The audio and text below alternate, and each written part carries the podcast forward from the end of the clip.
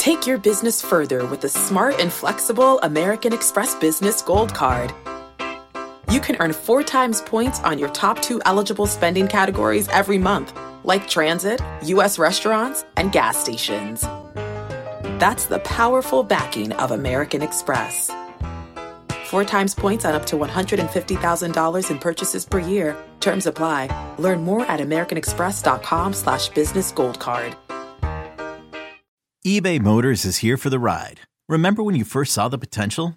And then through some elbow grease, fresh installs, and a whole lot of love, you transformed 100,000 miles and a body full of rust into a drive that's all your own. Look to your left. Look to your right. It's official. No one's got a ride like this.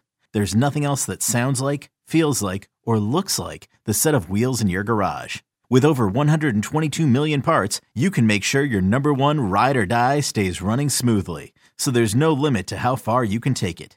Brake kits, turbochargers, engines, exhaust kits, roof racks, LED headlights, bumpers, whatever your baby needs, eBay Motors has it. And with eBay Guaranteed Fit, it's guaranteed to fit your ride the first time, every time, or your money back. Plus, at these prices, well, you're burning rubber, not cash. Keep your ride or die alive at ebaymotors.com. Eligible items only. Exclusions apply. This episode is brought to you by Progressive Insurance. Whether you love true crime or comedy, celebrity interviews or news, you call the shots on what's in your podcast queue. And guess what? Now you can call them on your auto insurance too with the Name Your Price tool from Progressive. It works just the way it sounds. You tell Progressive how much you want to pay for car insurance, and they'll show you coverage options that fit your budget. Get your quote today at progressive.com to join the over 28 million drivers who trust Progressive. Progressive Casualty Insurance Company and Affiliates. Price and coverage match limited by state law. Yeah, there should be some passion. This doesn't have to be boring, boring, boring. Hey, one thing the game needs is more people like you, you, you. Still have grown men run around tight pants. It's Mookie Betts. This is Daniel Bard. Steve Aoki. Here's Saltalamacchia. This is Brock Holt. Hey, this is Jon Lester. Baseball is baseball. Baseball isn't boring. Welcome to Baseball Isn't Boring. Here's your host, Rob Bradford. Sometimes you're reminded of the human element of Major League Baseball. Every time we say that team against that team, those guys hate those guys, whatever it is. Yeah, you're competing.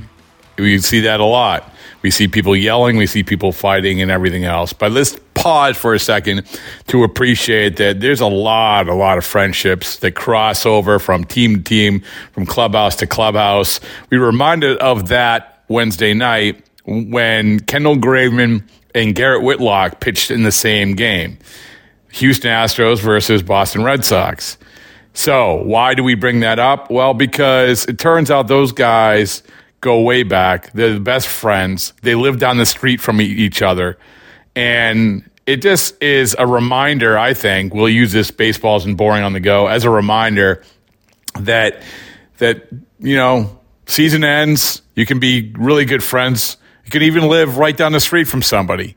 And next thing you know, you're competing against each other in a huge, huge game in the postseason chase, which Whitlock and Graveman did. But I sat down with Kendall Graveman to ask him a little bit about that relationship, and and obviously he was very, very good. Great backstory, great perspective, the whole ball of wax. All right, here you go. Here's Kendall Graveman talking about his buddy Garrett Whitlock. So you, he said, uh, you lived down the street from him, or Yeah. pretty close to him? Yeah, we lived in, this, in the same area and then worked out and trained together Okay. in Birmingham. Okay. Yeah. How long? How long do you know him for? Probably for two off seasons, so three years now. Okay. I didn't see him much last year because he was rehabbing a lot with his uh, with his hip from the surgery. Right, right. But the two previous off seasons, we've been throwing partners. So uh, he's a he's a guy that I see five days a week during the off Do you really? Yeah. And uh, like you said, you not only you throw with him, you're like right down the street from, Yeah. or not? You know, Yeah, rel- yeah. how how far away do you live? Probably I don't know, less than a 15 minute drive. Really? Yeah, 15, 20 minutes. And you go to the same church and everything? Yeah. Oh, really? Yeah, so, and know his wife, and um, just getting to know them through, yeah, through church, and then also training together. I remember he came in the first time. It was uh, we put like 135 pounds on a squat bar and it about crushed him. And he was just not developed physically and, and was, you know, he's a good athlete, but he needed that training. Um, and we both train at a place called Tinsley Performance, and the guy's name is Cal Tinsley, which he may have shared with you. But um, you know, just going through that, and then somebody, he was somebody that I really, I kind of drew close to because I knew he was accountable and he would show up every day and he would work hard. So um, anybody that's like that, I kind of gravitate towards, even though I was older guy and been established in the league that was at the gym. I saw him as a guy that was um, somebody I thought could be a big leaguer. And then when he went through all this stuff with the Rule 5 draft and everything and not knowing where his career was going and So you knew him even before the Rule 5? yeah, so okay. I knew him for yeah. a while. Yeah. Yeah. And um, I don't know exactly when we met, what year that was, but it's been several years. So when when He, we were all watching on TV.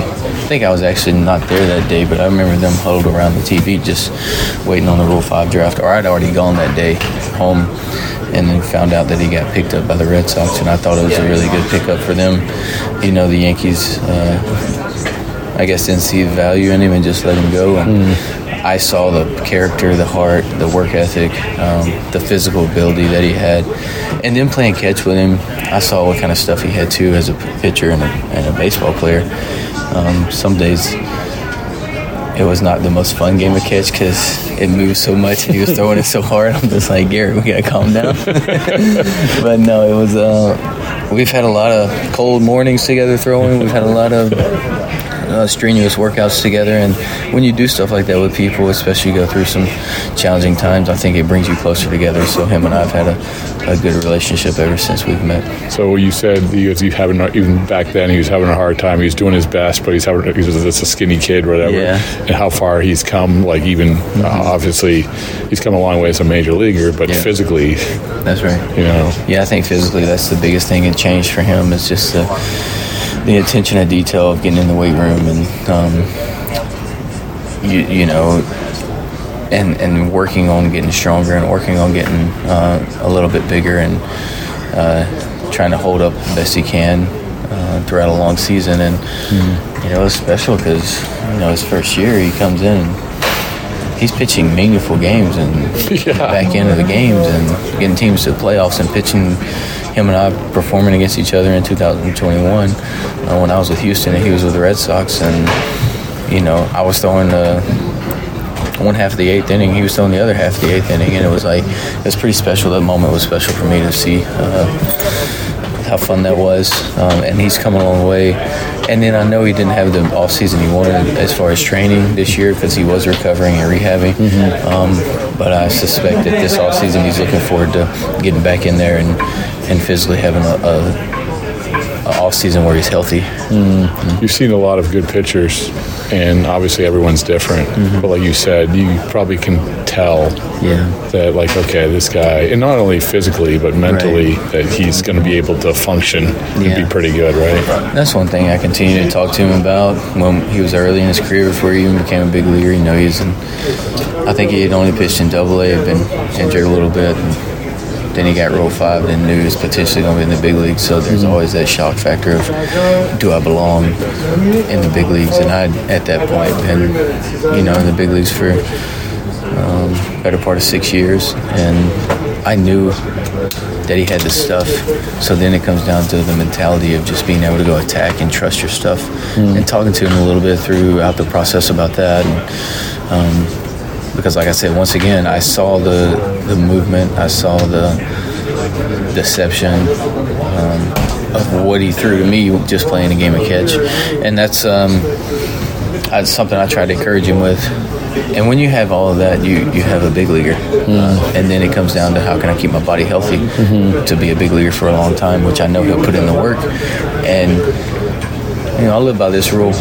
If, if you can prepare mentally and physically for a game and you can give me 100% effort, mm-hmm. then I'm okay with whatever execution happens. Mm-hmm. And he does those two things. He controls what he can control as far as preparing for a game, and then give, he's going to give you 100% effort every time he's out there.